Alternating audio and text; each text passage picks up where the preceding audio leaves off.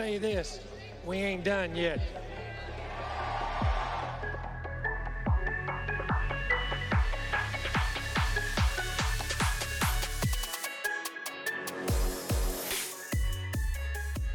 Howdy, and welcome back to the Ineligibles podcast. My name is Will Stone.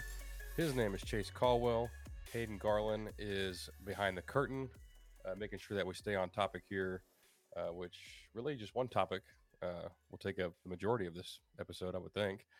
Um, we'll get into some other things, you know, maybe do a little bit nationally at the end of the show. But what, the reason everyone's here and what, what people want to hear about is uh, uh, Texas A&M's 26 to 20 loss uh, to Alabama uh, this past Saturday. Um, really felt like this was as good a chance as ever to for A&M to stake their claim uh, and really take the next step as a program. And once again, came up short and uh, incredibly frustrating. Um, but Chase, you know, you were in attendance. Uh, I was watching uh, at a local uh, drinkery. Um, first, first thoughts, just off the dome. First reaction to to uh, this game. Um, my reaction is that we proved that we can beat anybody and we can lose to anybody. Uh, because we had every opportunity that we could have won this game, uh, we just didn't take it. Um, the fans did their job. I feel like the offense did their job. I feel like the defense did their job. I feel like the special teams did their job. I feel like the coaches didn't. Um, that that's my first and foremost reaction. Um, and I'll, I'll get into that more. But really, what we showed is we could have very easily won that game. A hundred times we could have won that game. We just didn't, and um, it's very aggravating. I, I, was telling Emily after the game, uh, as I was walking to meet you, like I don't know what, what's worse, and I don't know if you can conceptualize which one is worse. Is it worse to get a 59 to 0 shutout loss where you just get demolished or is it worse to have a loss where you could have won? And i think that's probably what it, aggies are so aggravated about is how many losses it just in my time as in in aggie um, could have been wins had we just put the pieces together. And yeah. I think we're all just aggravated about the idea of well you know when will or will there ever be a day where we win all the games that we should win, you know. And I, I understand. I I think too sometimes uh, I'm not to get too far in the weeds here, but I think too sometimes we look at Bama or you know some of these other programs that have stayed on top and just stayed there and felt like well that's what we need to become um, of course that's what every team in the country would like to become but I think we have to be real about it and say most everybody is in the same predicament we are, where we lose a game that we shouldn't lose. Um, maybe we're the better teams. You, we could have been the better team, but we weren't. Um, so I, I, think that's the norm, and we forget about that. But um, doesn't make it any less aggravating. Yeah, and I think you know, aggravating, frustration. Um, you talk about like how many times this has happened uh, the, the the feeling after that game was just all too familiar. It's what we've become used to, and it's all we feel pretty much every single season. And this one hurt the worst because it felt like, at least in my opinion, you know, because it felt like you did have like like you were on equal footing with them. You had a real chance to win the game without any, you know, certain luck going your way, and uh, the stars aligned, and we just crapped the bed. And you know, um, two things I want to uh, kind of preface this before we get too much farther is uh, the first thing these these players uh, on this A&M team played their asses off, um, and you know even with the outcome of the game, uh, they they deserve our support the rest of the year. And I know that's tough, and I know you know it's easy to sit here and be like, oh well, this is an eight and four football team, and you know seven and five football team, and and just quit. Um, but you know, I don't think the guys on the team are going to quit. Um, and maybe we do go eight and four, but still, mm-hmm. that that isn't you know that they have have proven enough and played hard enough to you know to to warrant uh, support from the fans. Um, and they had that on Saturday. I mean, they forced nine false starts or something like that, something crazy. Yeah. Um, Kyle Field was was at its peak. Um, and the other thing is that the Alabama's a really good football team. Mhm. Um, I know we stressed that last week, and you know it's not like like Alabama's not down relative to other people's standards of down. Like they're not the most elite team in the country. They're still extremely good, and they could easily win out and you know make the playoff. You know, Right. with with with just the one loss. Um, but I think you know it's the the most frustrating thing was the chances that they had to win the game. Um, the the the time management, the the fourth down decisions. Um, you know, I, just- I think they were on the, the 44 yard line of Alabama, fourth and one, and it was 17 17. They decided to punt. Mhm. That to me said, you know, we're not aggressive and we're playing scared. And I, I hated every every part of it. Um, it's it, that that that those kinds of things that happened in this game uh, make it tough for me to be optimistic about the future of, of this uh, staff and this administration. I'm not going to sit here and say anything about anyone's job. I'm just saying, you know, it- it's going to take a lot to ma- get me to buy back in to, to to say, hey, these are the guys that we can trust to build us a championship program. Maybe they still can, but man, my confidence took a big hit on Saturday.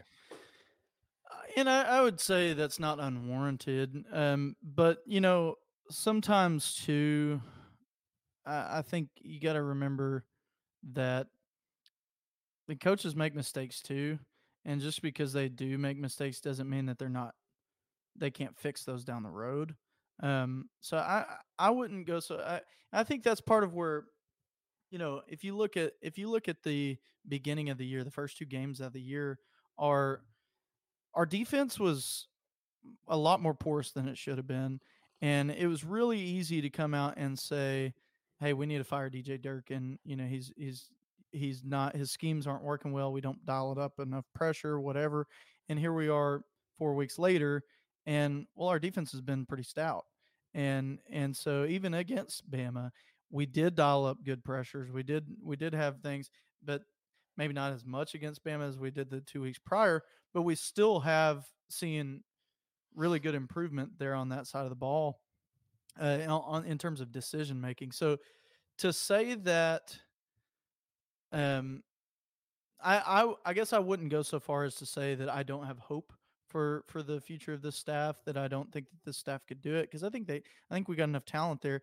But but that doesn't mean that I won't be critical about them. And you'll hear me probably if you, if you're a long term listener of this podcast, you're going to hear me be more critical about the coaches than I probably ever have before.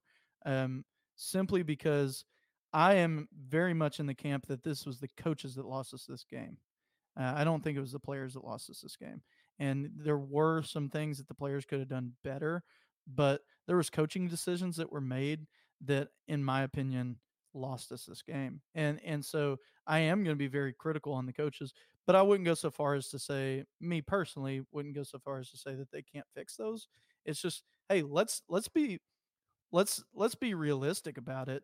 You know, if if the coaches face it as hey, we made this mistake, we need to get better, then we'll get better. If they shrug that responsibility, then they're not the coaching program uh, coaches that we need for this program. You know, I mean Yeah. that that's that's just the reality of it. I will give Jimbo some credit, I- and I, and I haven't listened to the presser today. I've only seen some some clips here and there, um, but it seemed like he did say, "Hey, like that loss is is on me. It's not on any on any of these players." And like the players were trying to take responsibility, and he's like, "No, like it's it's it's not a single one of y'all's fault. It's entirely my my fault and this coaching staff's fault." So you know that that's you know the accountability that you want to see. Mm-hmm. Um, but you know, we need to see them go out and and prove that.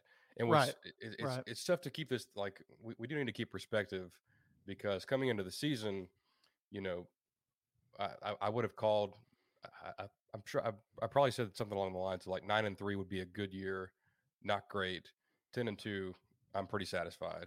Mm-hmm. Uh, both are still on the table. Um, Right. But like this, I feel like A&M has struggled in road games for the past couple of years. Um, their other loss this year was a road game, um, and the the toughest teams left on the schedule are all on the road. So Yeah. that's it's it's troublesome, but uh, it's also an opportunity, as Jimbo would say, Mhm. to you know kind of silence that doubt and go out and prove, hey, we're not those those old teams. You know, we can you know uh, collect ourselves and and rebound from this and go out. I mean, you, you go ten and two, you're going to be playing in the you know Cotton Bowl or something Mhm. or, or Sugar Bowl, Right. something like that. So that's on the table, and you know that would would would probably be enough to you know get me back on the train and be like, hey, you know, and the two words I'm about to say are the, my two least favorite words in the human language is next year watch out because Yeah. uh that's uh, like we all knew that like especially after last season next year oh, especially when the schedule came out we don't play Alabama or Georgia either one and our three toughest games LSU Texas and Notre Dame are all at home Mhm. um, and there's no divisions. So you can, you know, uh, it's it sets up very favorable for us. Uh, you should get, you know, your all your all star quarterback back with Conner Weigman. Uh, you still got Evan Stewart, Noah Thomas. Uh, you'll probably have Moose back. Um, a lot of those guys on defense, but um, it doesn't like it's it's it's tough for me to balance those two feelings, you know, because on one hand I'm extremely frustrated because this could have been a special year because there's some special players on this team that won't be here next year, like Edgerrin Cooper, like McKinley Jackson, um, Demani and a- a- Ainias. and Ainias Smith. Yeah. Yeah. So like it, it sucks that if we do figure it out, those guys won't be a part of it. Um, Right. I agree there. So like that's it's difficult to kind of like I- I'm feeling a lot of feelings, you know, like and I'm trying to not let that cloud my judgment on on what I get on here and say. Yeah. But you know, like like I said, I mean, I think you could look at it either way. And if if you think Jimbo's going to get fired this year, it's, it's probably not going to happen. Mhm. Um, if you want to or not, uh, but especially if we go, you know, nine and three, 10 and two. So what we what- we would have to really lose a lot more of our I mean, games yeah, for that like, to happen. you have to lose to like all three road games, South Carolina at home, and Mississippi State at home. Like pretty much your, your only win the rest of the year would be ACU, Yeah. and I just don't see that happen with this with this team. So, Right. um, but you know, much like I said last year, and they they got better at it, but they need to get a whole lot better. Is they have got to address certain positions in the transfer portal, and not Mhm. just guys like elite, like the very best player that hops in the portal that's at defensive back or at offensive line. They need to be getting their phone blown up from this coaching staff. Be like, hey, we need you. We got to have you come down here to A and M. We got this this great team, this great these great coaches. All we're missing is you. So you know, come on with it. But Yeah, I, I, I'm I'm gonna tell you to put a pin in that though for for a bit, and and, and uh, you're not wrong. You're you're absolutely right. But uh, I I think the reason I say that is because I I just really want the focal point of of my Sure, yeah, points in yeah. this podcast to Yeah. be that the coaching staff because like I, I don't want it to be that well we need to go out and get these other players because we have great players right now and we just lost a game because of the coaching staff you know and so I like what you were saying earlier that Jimbo is, is might have taken the responsibility and said, "Hey, this was all on me." Okay, let's see some changes then. Y- You, Yeah. know, like it's one thing for you to take accountability; it's a whole other thing for you to truly take accountability and and see some change. So, so uh, let me make a let me make a uh, a, a point to that, right? So let's look at Jimbo. Let's let's call you on your on the way that you go about things, right? Where let's see, where I'm trying to find this drive, um, drive into the half. We got the we got the ball, one minute left or so in, in the half. We were up 17-10, and um, you know we ran it and went, went into the half. That's fine. There's nothing wrong with that. How come whenever we lost fi 59 to zero, you called three timeouts going into half to say that you were going to try to prove to to your team that we have to fight for uh, and, and use every little bit of the clock that we possibly can right so where's where's that mentality in this game now i get it we were up by seven would i have called three timeouts and tried to take a shot with a minute left and potentially get a player hurt probably not you know 43 seconds left is what we had Probably not. I, and and so I'm not saying that. I'm I'm strictly saying, you know, where's that same mentality? And I think a lot of times on these drives in this game, it just seemed like we played scared. And you mentioned that earlier. Um, you know, why in the world when we're going against Alabama, okay, why do we not kick a field goal on our very first drive of the game when we're on their 20 yard line? It's fourth and one. Why not kick a field goal? And if we're going to run the ball, why are we running out of the pistol? You know, we have these big packages where we can we can win the game up front. We ran it on third and two out of the shotgun, and then we ran it on fourth and one uh, out of the pistol. Then when it comes up when we really do need to go for it on fourth down, we punt the ball. Yeah. You know what? Those are boneheaded decisions that that just are inexcusable. It's not the player's fault. Uh, that that's not on the players whatsoever. That that is on the coaches. And I'll I'll be very critical about Jimbo for this, and I have been critical about him in, in years past. He's the worst time management coach I think I've ever seen.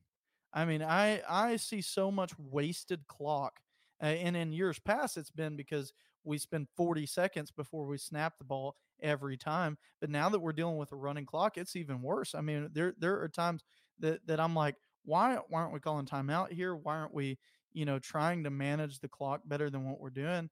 And and it has felt like during the Jimbo Fisher era, it has felt like that adage of Aggies don't lose, they just run out of time. That's what it has felt like. It's felt like we could win this game, but we run out of time on our own accord because we don't manage that time correctly. And I think in, in, in the second half of this game, there was a lot of examples of that. Um, but you know, when you're playing Alabama, you got to get every point you can get. And Yeah. and you know, how different does the game look if we kick that field goal at the beginning? And and here it is again, you know, I, I'm going to be mildly critical of this, but I don't think it was a smart idea for us to kick a field goal, you know, right there at the very end.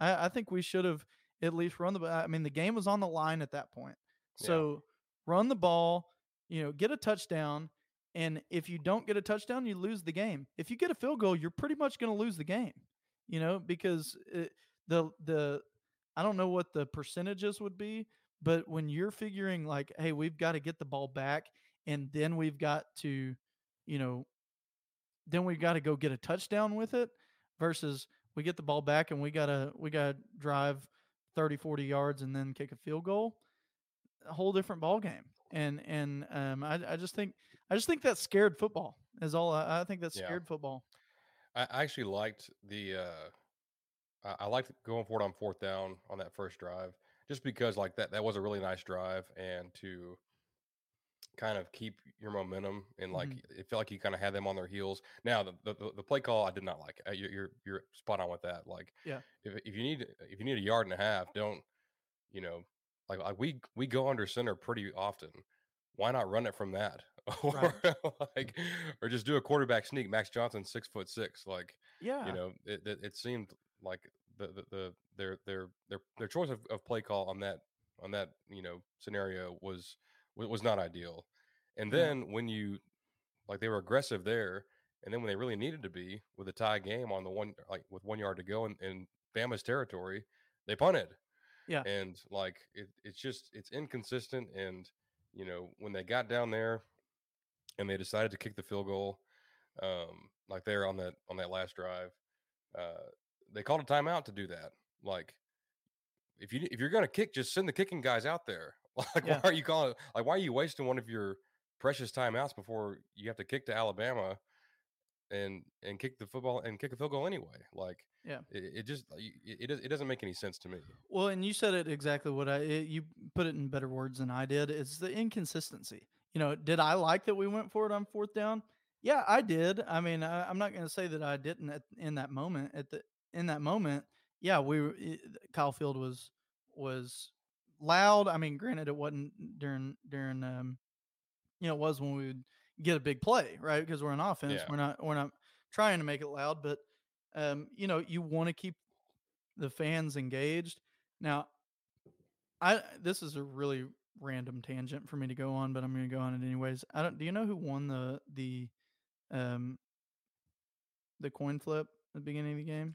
uh, i'm assuming they did but i don't know that for a fact because something that I've just always thought is if we're at home, we need to go on defense first as much as we can because that's whenever the crowd's the absolute loudest, and and let's keep that that level of.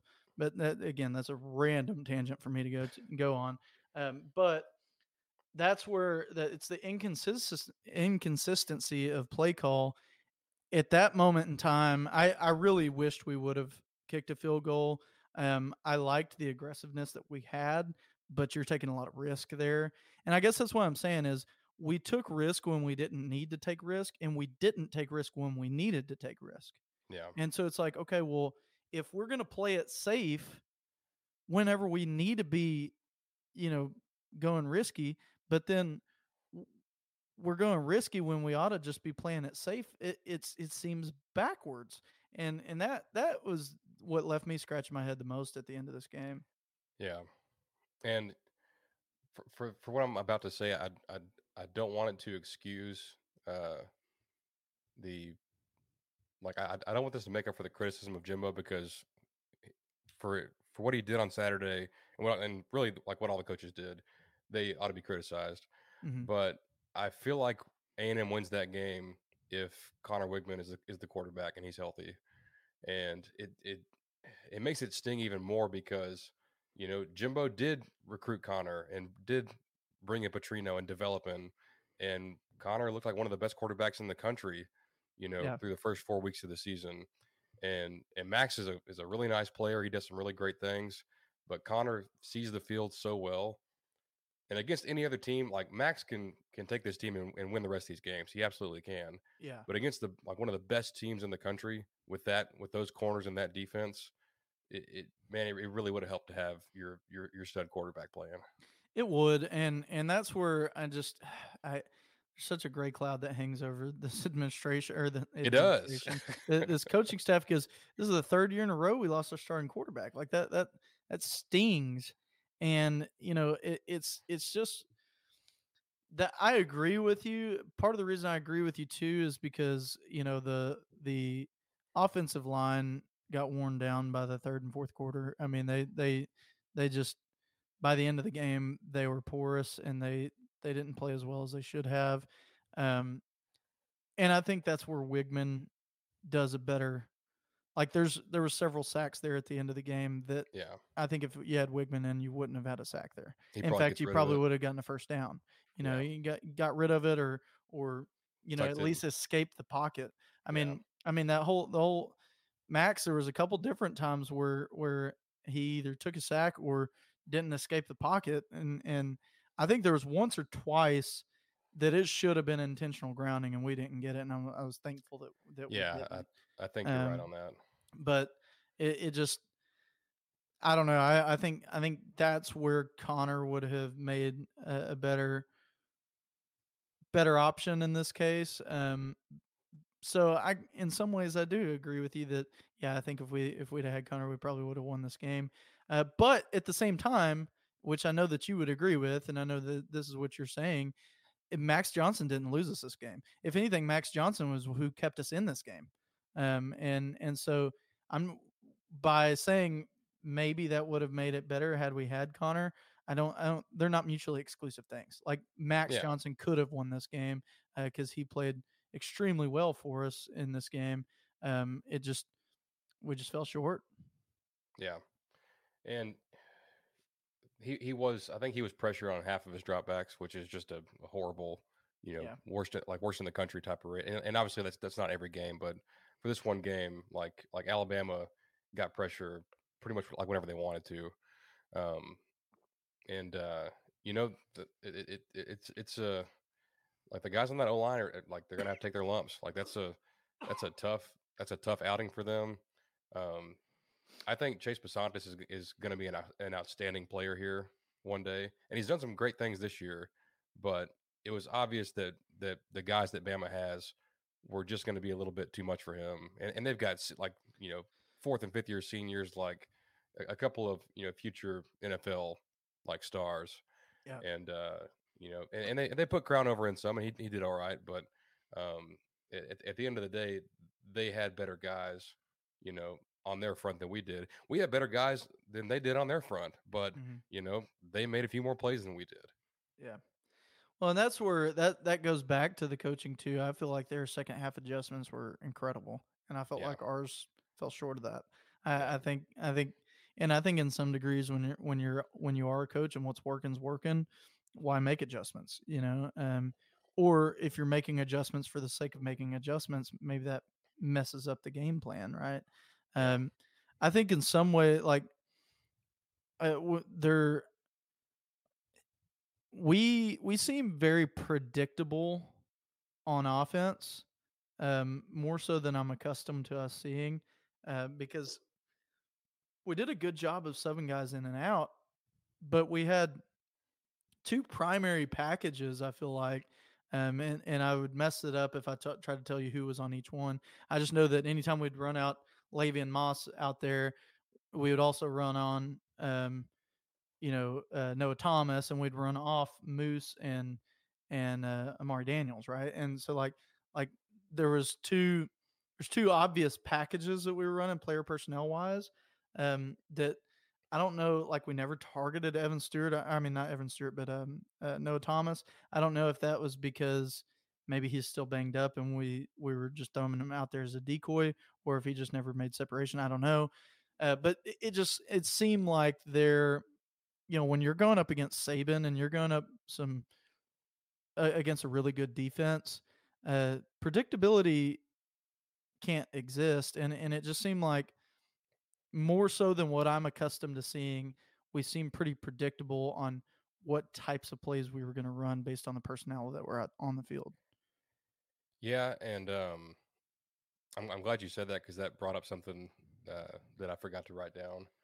Um, but and, and honestly, it's probably the most disheartening thing of this whole situation. And I've got this going on two fronts. I've I'm a Cowboys fan and I'm a a, a, a diehard Aggie, obviously. Um, both of my head coaches for those two teams uh, are dinosaurs when it comes to offense. I look at, at the teams that I hate the most, like Texas, like the Philadelphia Eagles and the 49ers, and their offenses are so easy for them to execute. Yeah, And ours, like Petrino is an upgrade, but it's it's still like like like you said, it was predictable on Saturday. hmm And you you watch Texas play, there's a guy wide open on every single play. And Yeah. like like like Quinn Ewers is not some remarkable decision maker. It's just like, oh, you know, Sark told me that, you know, Worthy's going to be wide open. I'm just going to throw him the ball because he is wide open because we schemed it that way. Yeah. And you know, if you were unfortunate enough to watch the Cowboys play last night, it, it seemed like they couldn't cover anybody, and they've got good defensive backs. But that's how good of a coach Kyle Shanahan is to get guys wide open. And it's it's just frustrating that you know the teams that I root for, like their offenses can be good at times, but it's still kind of stuck in an old way that that that DCs have have somewhat figured out. I'm going to ask a question based on on your comment there. Um, and this is admittedly going to be conspiracy theory ish, right? But did this seem more like a Jimbo offense than a Petrino offense to you this week? It, it's tough because like some of the stuff, like there was a long pass to Ainias that was definitely like Petrino, like because it's it's one that he ran that, that we ran against New Mexico, and like uh, it was also you know to Ainias for a big game. Um, but maybe like maybe in terms of the approach, Mhm. like like like how aggressive are they going to be? Like they kept running the ball on first down, and you know that part was predictable. So yeah, I think the the plays they were running, I think that's still Petrino, but the decisions and the you know lack of aggressiveness and the predictability that may still be Jimbo. And like like it, it's hard to tell really which one. Um, it could be both. You know, maybe Petrino that was his. He thought he could run against Alabama. I said it last week. I was wrong. You know, yeah. uh, De- Deontay Lawson was not hurt. He came back. He played extremely well against us, um, and we couldn't run the ball very well. So Well, there, one of the one of the reasons I'm I'm asking that, um, and I'm going off of memory of the game. Unfortunately, I hadn't rewatched the game yet, so uh, I could I be a, a little little bit wrong here. Yeah. Um, but it seemed like there was there was a time where I thought I thought we were second. It was second down and two, and and we were in like the middle of the field, and we ran out our like big package with all the big guys were and we ran out of the I formation and ran the ball. Um and like at the 50 yard line. I mean it, it, it's second and 2. And and like you know, going back to what I said earlier, why didn't we do that on third and 2 in the first drive or fourth and 1 on the first drive? You know, if we're going to do that, at least run those big guys out and let's manhandle the line and get that 1 yard that we need. Um, yeah. And maybe we made an adjustment because of that, you know, and and so I'll give that credit. Um, but I just I just felt like in, in, that moment in time when we're running those guys out there, I'm like, it's second and two, take a shot. Yeah. Yeah. You know, take a shot downfield. If it doesn't work, it's third and two, and then then do what you're doing. Um, but it just seemed like Petrino would have taken a shot there, you know, and yeah, it, and it, it does, it does, and that's I feel like I I may have brought that up in the offseason because you like you see it everywhere he's been. Like in that same situation you're talking about, it's second and two, and yeah, go under center and play action and throw a bomb. You know, Right. like get all those guys to come in and play the run, and you're gonna have a guy wide open down the field. He, he hasn't really brought that play out yet, and it seemed like like the the the situation you're talking about would have been a prime place for that, and you, Sure. you would think he would do that, but you know, uh, I, there's it's hard for us to really know why why we didn't. You know, Yeah, and that's where I'm I'm kind of saying that that my my input here is in somewhat conspiracy theory-ish because um, maybe it's just that I'm looking at it from the standpoint of we couldn't get the run game going, we couldn't get some some things going, so it seemed more like a Jimbo offense because of that. But it just Yeah. seemed is almost as if this is full conspiracy here. But it was almost as if Jimbo's like, "Hey, this is the Bama game. I've got this one." You know what I Yeah. mean? Uh, that that's more so what it felt. Of course, he didn't have his glasses on, so Yeah. um, may, maybe not. Maybe I'm wrong, and I, I probably am wrong. Like that's what I'm saying. It's conspiracy theory-ish, but but it just it just seemed like Jimbo's fingerprints were more on this game than they have been to this point in the year. well, and uh, I know this this is a cliche, and uh, you know they say that that everyone has a plan until they get punched in the mouth, hmm and maybe these coaches overestimated themselves a little bit. Like maybe they're like, oh, like we got them, we got Bama figured out. You know, uh, like I I think they were probably pretty confident that they could go in there and get a win this weekend, and and they, and they knew the stakes, obviously. hmm Um, but you know, and, and they're not watching ESPN and hearing about Alabama being down or whatever. Like they don't listen to that. But maybe Right. what they saw on film led them to believe, hey, we we have a chance here to you know really put it on them. And you know what? I'll give Bama credit because uh, I haven't said this yet, but Bama came to play. Yeah. Like they they something in them uh, ignited a fire, and I don't know if it's you know uh, just a renewed sense of their season, or if Saban just got them fired up, or something we said or they said. I don't really know, but they were playing like they really gave a shit about this game, and like Yeah. they were just like amped up from the get go, and just playing balls to the wall. And hats off to them. Like when you get a team with that much talent and a coach like Saban, and and they play hard, they're a tough out. But we Yeah. should we still should have won the game. Yeah, I agree, and and um, that that somehow reminded me of another point I wanted to make sure and make on this. Um, that to me, I chalk up to the coaches that I, I don't think everybody does. Like I, I- think more people have have chalked this up to the player himself, but I've heard people talk about um, DeBerry and how how often he was targeted. They targeted that guy on every play. I mean, every play. And even if you're the best corner in the nation, if you're getting targeted on every play, they're going to get some of them on you. Now, they were getting more of them on him, but he was still making plays and he was like he had to have been wore out.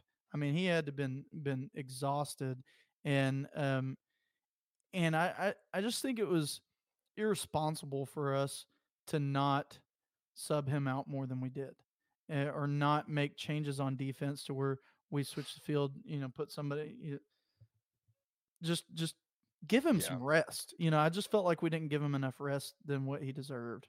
And and, And- on, and honestly, like him playing outside is out of position for him. Like Mhm. I, th- I think he's pretty much played nickel like his entire career, and he he he's actually he- he's a pretty good nickel if that's what you need him for. Yeah. But he gets here and we're like, hey, like we've got a good nickel in Bryce Anderson. We don't really have any outside corners, so we really need you there. Uh, and Jimbo said today that Tony Grimes has been hurt still, so he like he's not playing. I'm, I'm not sure he's played a snap all season, and Yeah, I'm guessing that's due to injury. Uh, that's what it sounds like.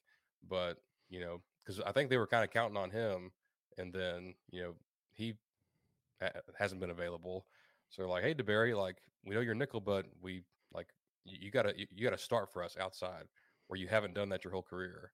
Yeah. And you know, he he has some good plays, has some bad plays.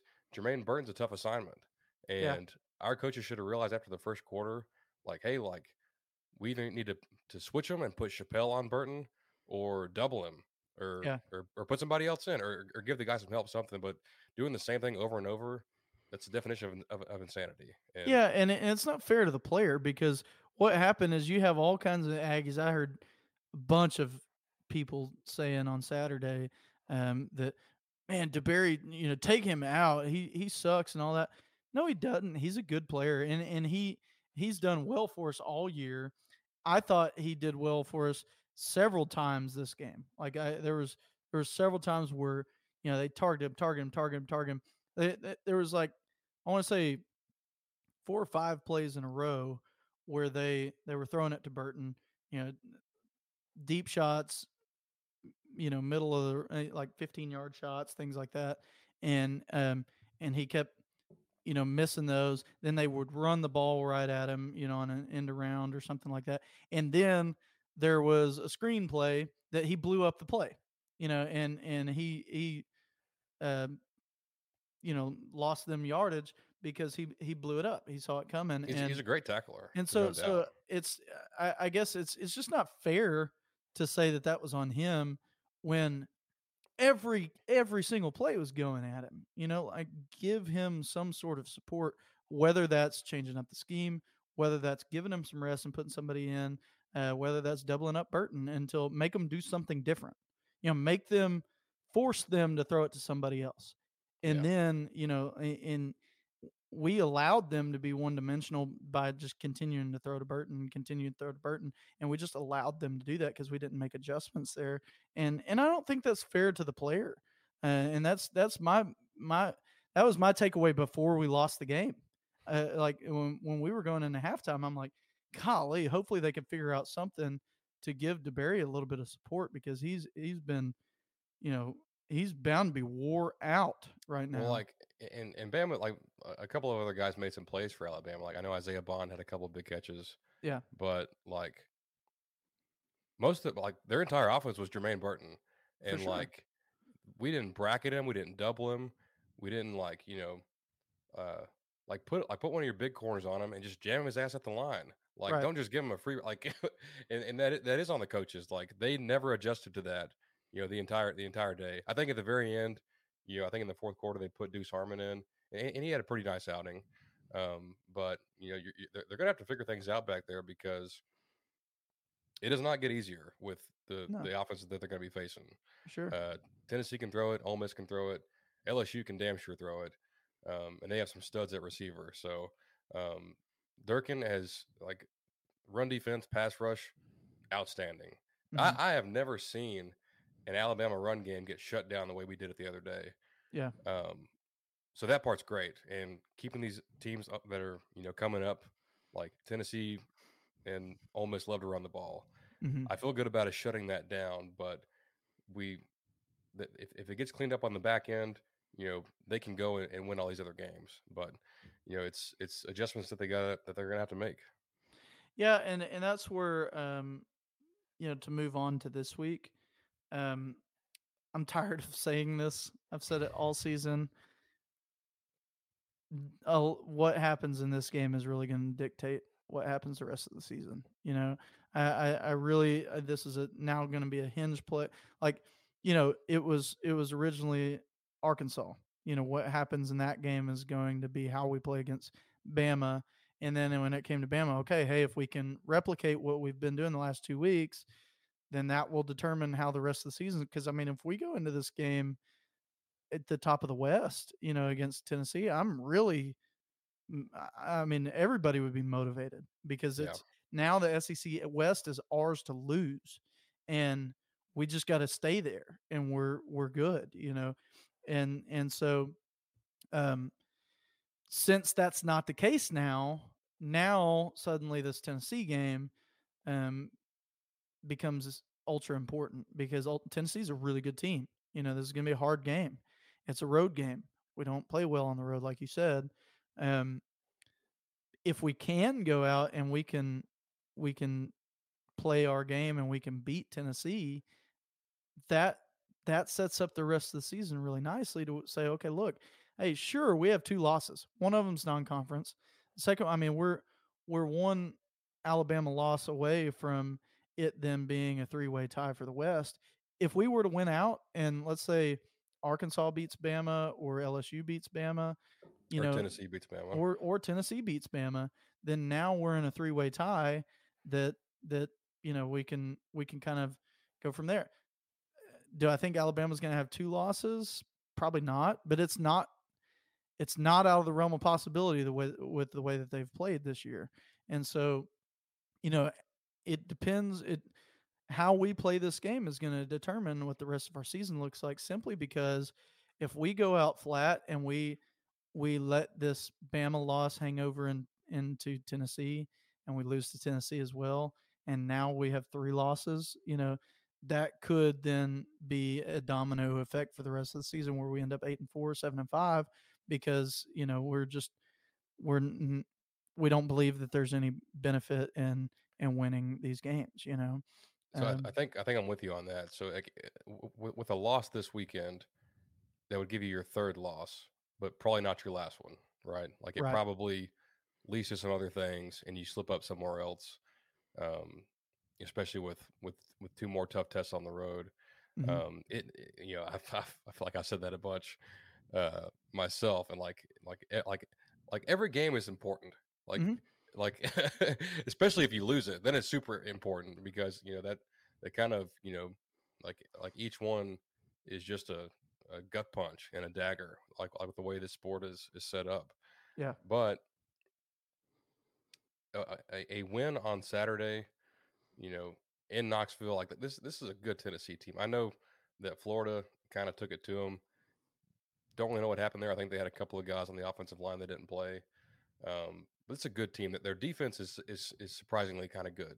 Um, so I, am expecting a four quarter game that's like these two teams are going to you know trade blows back and forth, but Joe Milton is not like he doesn't always make the best decisions, and he's not always the most accurate passer. Hell, hell of an arm. Mm-hmm. The the single strongest arm I've ever seen on a human being is Joe Milton's. Like he could literally throw a ball like out of the freaking uh, atmosphere. His arm is so strong.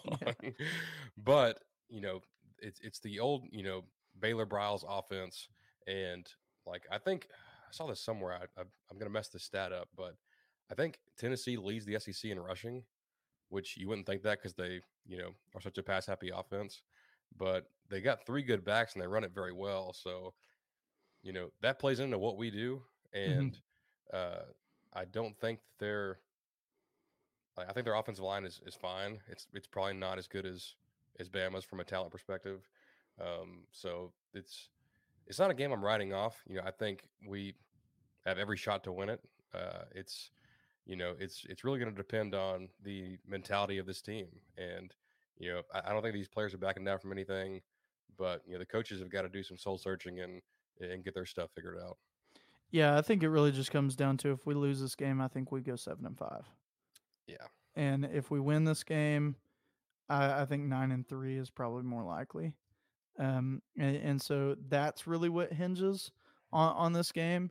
Um, it's still possible. I mean, that's what you have to understand. And I told you this on Saturday. I said, "Is it too early for me to say this?" But um, it's still very possible to go ten and two this this season. I mean, we've It only is. lost two games, And go and and two. and we could we could we could win win out. We have the talent to win out. Do we have the coaching to win out? I think we could. I haven't given up on the coaching staff wholeheartedly because they've shown flashes of what they can do. But let's we we have to get that consistency. That's what we Yeah. just don't we're lacking, and I, I don't know how to fix that. I hope they can figure out how to fix that because um, I, I just I think we're in a position where we could have a good remainder of the year, um, but we've got to come out strong. We've got to play this game tough and and um, we got to play with a chip on our shoulder on Saturday, and Yeah. and they've got to really want it. And I would say, you know, seeing these guys crying coming off the field and and all That this this game meant a lot to them, and I just don't think that they give up on the season after this game. I, I think I, I, I'm confident that you see them come out with a passion um, to to to prove something. I mean, we're still not ranked, you know, and we're going to continue to be not ranked until we start beating some ranked teams, and we've got to earn it to be able to get there. We ought to be able to, you know, we ought to be able to be ranked, but we we've got to prove that on the on the football field. And so I, I think they know that as well as we do. And Yeah. and so they still have a lot to prove and it's a good team but it you know that second loss of the year that's a very demoralizing thing and it can quickly turn into a third loss it can quickly turn into a fourth and fifth loss um, Yeah. and especially in the sec and so that's where that's where this game is just so ultra important Yeah. Yeah. And and to bring it back to big picture, um, so so so things uh, like like next year is is like it's it's quote unquote like it's it's it's the year, right? Mhm. It's it's Conner in his third, probably final season. Um, the uh, like the NFL is is already you know uh, they, they, they they've already caught on to Conner, like they they they're they're well aware of him, um, and there's still so much talent and and experience that's going to be on this roster. Uh, you can't go eight and four and seven and five, and uh, and and harness any optimism for next year because like and they're they're actually like like even before the season started like like they had a like they're recruiting very well right now Mhm.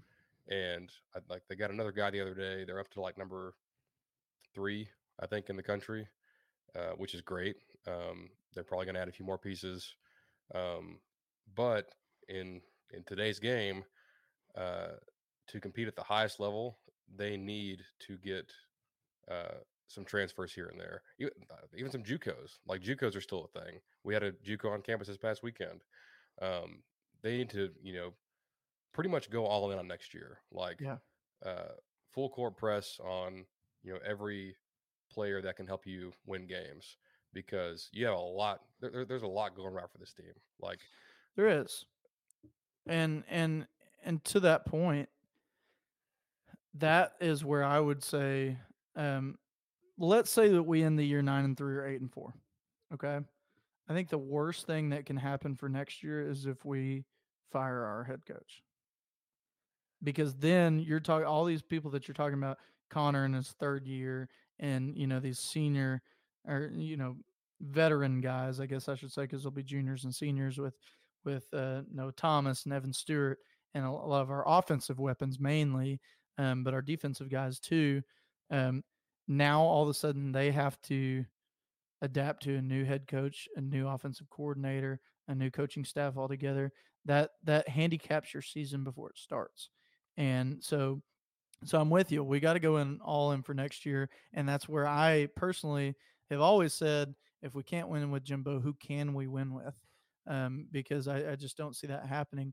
But outside of this going a six and six season and our um, you know, our recruiting class plummeting and us having a bunch of transfers and stuff that, that transfer away from us and our, us losing our primary weapons, I think the the second worst thing that could happen there would be that we lose our coaching staff when this thing is almost built. And um, so that's where that's where I'm saying I haven't given up on the staff yet because I, Yeah. I, I think you give them one more one more year, and then if it doesn't happen next year, then you really start to question, okay, what now? You know, Yeah. um, and and so I just don't think this is the year to do that unless something just catastrophic happens. Like if we have another last year, if we go five and seven, six and six, you know, and and everything just falls apart, our recruiting class suffers, and we our our guys transfer out, then sure, maybe uh, at that point, was it hurt to get a new coach? You know, Yeah, But, exactly. um, if if uh, if everything's still in good order, if we have a top five recruiting class, top three even, like you're saying, uh, and we return most of our primary weapons, um, don't don't cripple the season by by switching coaching staffs. Yeah. No, I think it would it would almost have to literally be the like last season. Like uh, so, so right now they're they're four and two. Um, they still play ACU. All due respect, they're going to win that game. Um, I'm not even knocking on wood because I know it's going to happen. I'm sorry. Yeah, yeah. but um, if if they played, you know, it's like playing Hutto High School. Mhm. Um, the rest of the games, the, the two home games are, are extremely winnable. Um, Mississippi State and South Carolina. Um, I don't think either, uh, especially playing them at Kyle Field, can really, really compete with this team. Mhm. Um, it's going to come down to those three road games. They're extremely pivotal, Yeah. and th- this this weekend is maybe the most pivotal. Right. Um, you know, you look around like I, I feel good about beating Ole Miss. Like everyone's like, oh, their offense is so good, but their offensive line isn't. You know, like Yeah. this defensive line is going to have a field day. You know, Yeah. much like they did against, Ar- Ar- against Arkansas and Auburn. Um, and you know, the Ole Miss defense isn't you know a special unit. LSU has an awful defense. I mean, tr- truly awful. Yeah. Offense is pretty dang good. Defense is horrible. So, you know, playing that in, in Baton Rouge, that's going to be tough. Um, so yeah, and I I've mean, I've always hated on Brian Kelly. I've seen him lose or almost lose a bunch of games that he shouldn't have almost lost. Like Notre Dame when he was coach for Notre Dame, I watched almost every Notre Dame game, uh, Notre Dame game, hoping that they would lose, right? And I saw so many of them where the luck of the Irish bailed him out, and and te- teams that just were trash teams that they almost lost to, and then everybody would forget about it by the end of the season because they're they weren't in a conference. So you know you weren't you weren't talking about them constantly from a conference perspective. And, and so they would go quiet for like two or three weeks whenever they're playing UMass and like you know teams like that. You would just kind of forget about them, and and then everybody would just look back at the box score. It would only be whenever they would play big teams, but whenever they would play those those games, they'd lose or they'd win by a touchdown or or a last second field goal and just all these all these stupid things. So I I think I think our three road games that we have will be I mean they're obviously our toughest tests remaining on the schedule. Um but they're all three completely winnable games. Um like they're all three games that, you know, I think LSU and Ole Miss are are pretty similar. Uh, you saw that when they played each other that they're they're similar in that I think our defensive line can really dominate their offensive line. Uh, I think that will handicap their offense to where they the quarterback doesn't have as much time to make make his progressions and and get the ball to those guys that are really good receivers. You know, I, I think that plays into our hand pretty well if we can figure out some things on offense. I, I think our O line is good, and and against their defenses, I think they'll look great. I think. I mean, you look at how they played against, um, you know, Arkansas and Auburn. They looked. They looked like they were really putting the pieces together. I think. I think we just maybe hadn't looked at how good Bama's defensive line and and front seven were. Um, I, I don't think we've given them as much credit. Uh, and Miami's defensive line, front seven, they're really good too. And so, so I, I think I think you're, you know, you're all of those games are very winnable games, but I think they all hinge on how we play against Tennessee. Yeah, and I, I think like to kind of sum all that up is the, the the culture of this team is going to be tested, um, and you know, I think that the culture is is still pretty strong. Um, I think these players still care. I think these coaches, you know, really, you know, care for these players, and like everyone has taken this loss, you know, uh, it, it, like I, I think it, extremely tough. But you know, after the Miami loss, all the players were like, "Yeah, like, you know, that sucked, but like we're still confident in what we can do, and we're still going to go out and practice well and prepare well for the next week, and you know, not get down on our not get down on ourselves." Um, so you know, hopefully that's what we see this weekend. That's you know. Mm-hmm.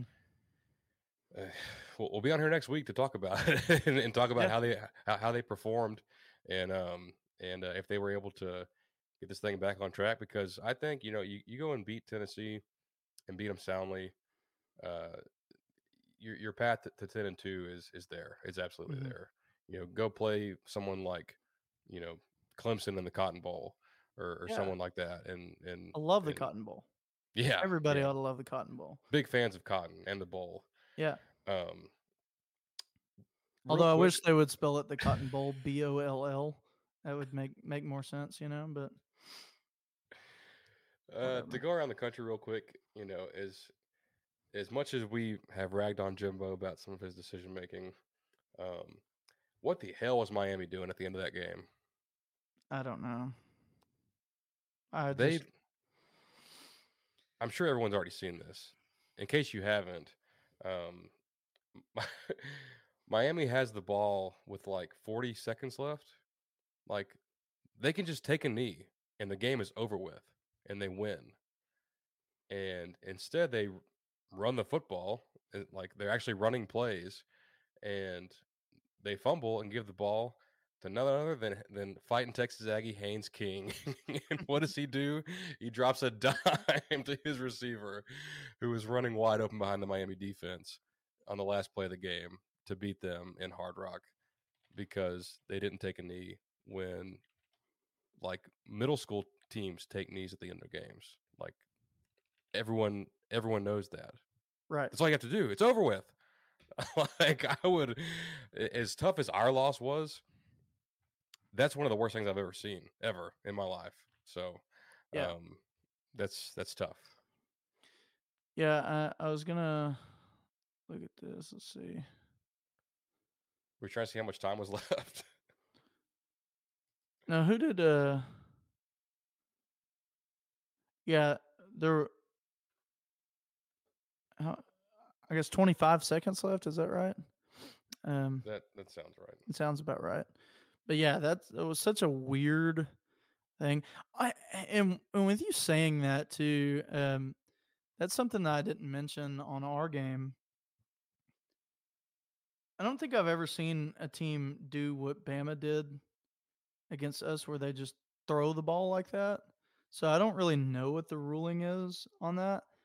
After they did what they did, I I thought like, or before he threw it, I thought well, they would just he would just run backwards and just continue to run oh, backwards end, until he ran game. out. Yeah, until he ran out the the the time. Yeah. Um, but what's the what's the rule on that? Is it when the ball goes out of bounds? Is it when the ball hits the ground? I mean, it's such a weird. Um, that, I, I've just never seen a game end like that. Maybe I have. I just have forgotten. Do you remember? uh it was a 2009 Big 12 championship with uh, Colt McCoy uh, against Nebraska and Ndamukong mm-hmm. Suh. Uh, Suh had wrecked them the entire game, and uh, they get down there to kick a field goal, and Colt McCoy, there's like five seconds left, and he just like like did what what Milroe did, just kind of you know throws the ball like way you know like like air mails it you know out of bounds, and the clock runs out. and, and Mack Brown is like, no, we've got one second left. and I guess like I think the ball hit the ground. I, th- I think I guess that, that that has to be what it is because I don't know how else you could judge when to stop the clock yeah. than when the ball hits the ground. So, um, but that was a weird decision. Like, why not just run around for a bit and you know what? Like, there's like four seconds left. So mm-hmm. it, it was strange for sure. Um, you know what else is strange is uh, Notre Dame's offense. Um, biggest shock of the week was Louisville. Louisville 33, Notre Dame 20. Um, someone asked me that. I think it was Austin. He asked me on Saturday, you know, oh, is Louisville going to pull the upset? I'm like, no, like they can't hang with Notre Dame. Like Notre Dame's running game is too good. Their O line is too good. Their defense is too good. Well, uh, props to Louisville. I mean, 33 to 20, um, 6 and 0. The Cardinals are. Yeah. Um, ACC wide open, you know, with uh, Miami doing what they just did. so, uh, shout out to the Cardinals. Um, really, uh, really impressive win for them. Um, it seems, looking at the numbers, that USC probably should have lost to Arizona. Uh, I've and, and USC plays Notre Dame this weekend. Um, I just don't see. I, I don't see USC going undefeated. Uh, they play Notre Dame, then they play Washington. They play Oregon at some point, you know, later in the year. Um, the Pac-12 is interesting, but uh, I'm I'm selling my USC stock right now. Yeah, they didn't they didn't fare very well against Arizona, even if they won the game. It just they were down for a while. I think it was I think it got to be like what 17-0 before um USC finally scored. I think it ended up three Um, overtimes. Did it really? Yeah. Um, Texas OU super entertaining. Um, I know we we like to you know, at least I like to hate on both of those programs, but you know it, it, it is a really cool thing for college football to have that game and still have it at the original Cotton Bowl for at sure. the state at the state fair. Uh, the environment looked absolutely insane.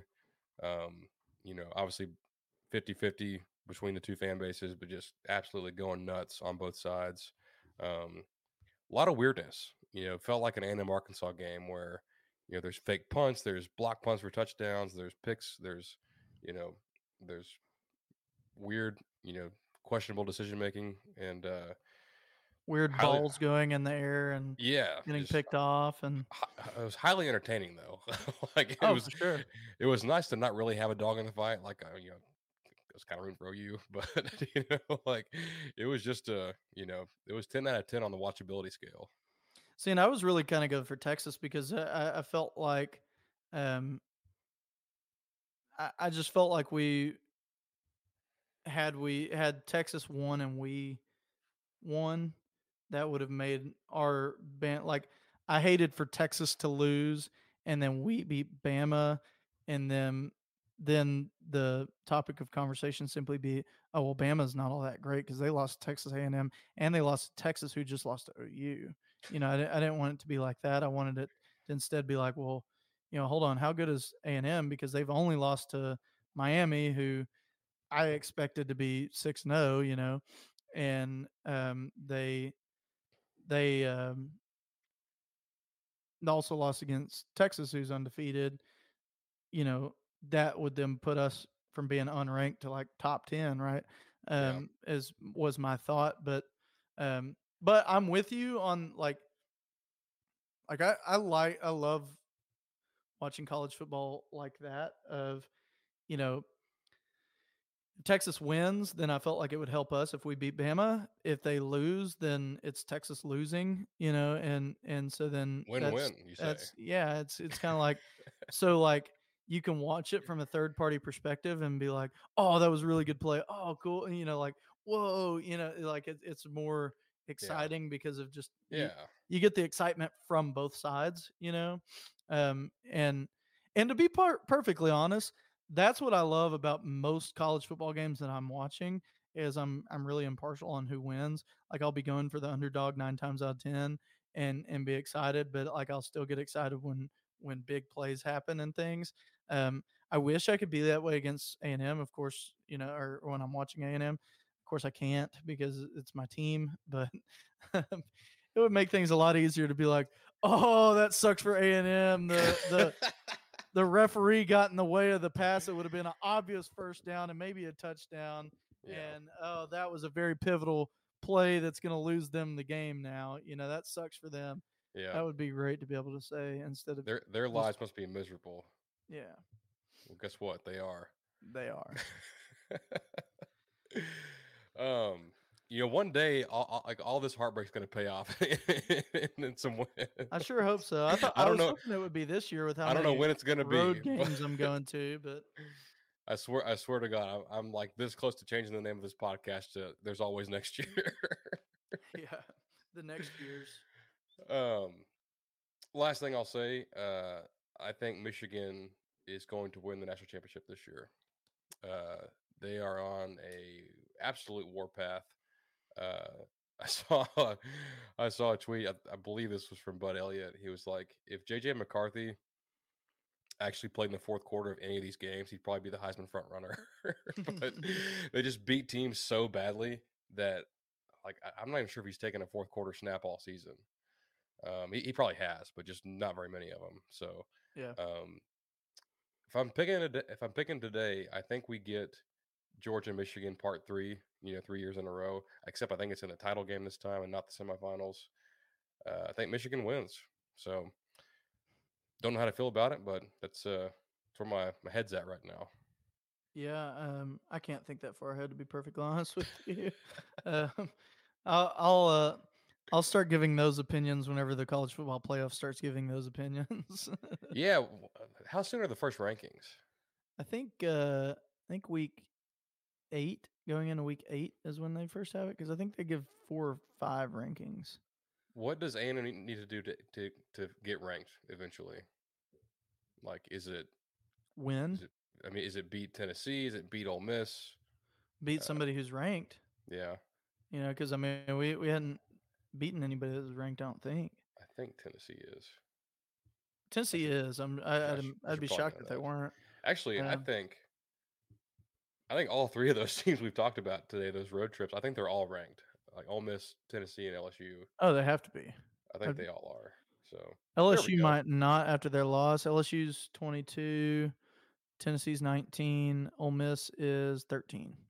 Mm. So yes, they're all ranked. Yeah. Um, cool. Well, they got. They have an opportunity. That's all they got. So go out there and do it. Yeah. Uh, we're an hour and six minutes in. It's nine o'clock. Uh, I think I said. I think we've said all we need to say. that's Uh, all I any- have to say about that. Yeah. Well, is, is that it for real? Are you good? yeah, no, I'm okay. good. Okay. Um. Well, good stuff. Uh, I'm glad that we showed we can get on here after a loss and still, you know, still do this. So talk about it. We're not. Oh yeah. We're not. we're- not scared. We're not chicken. If we suck, we suck. We're gonna tell you that. We don't Yeah. suck. We don't yet. suck. We don't suck, but we did lose.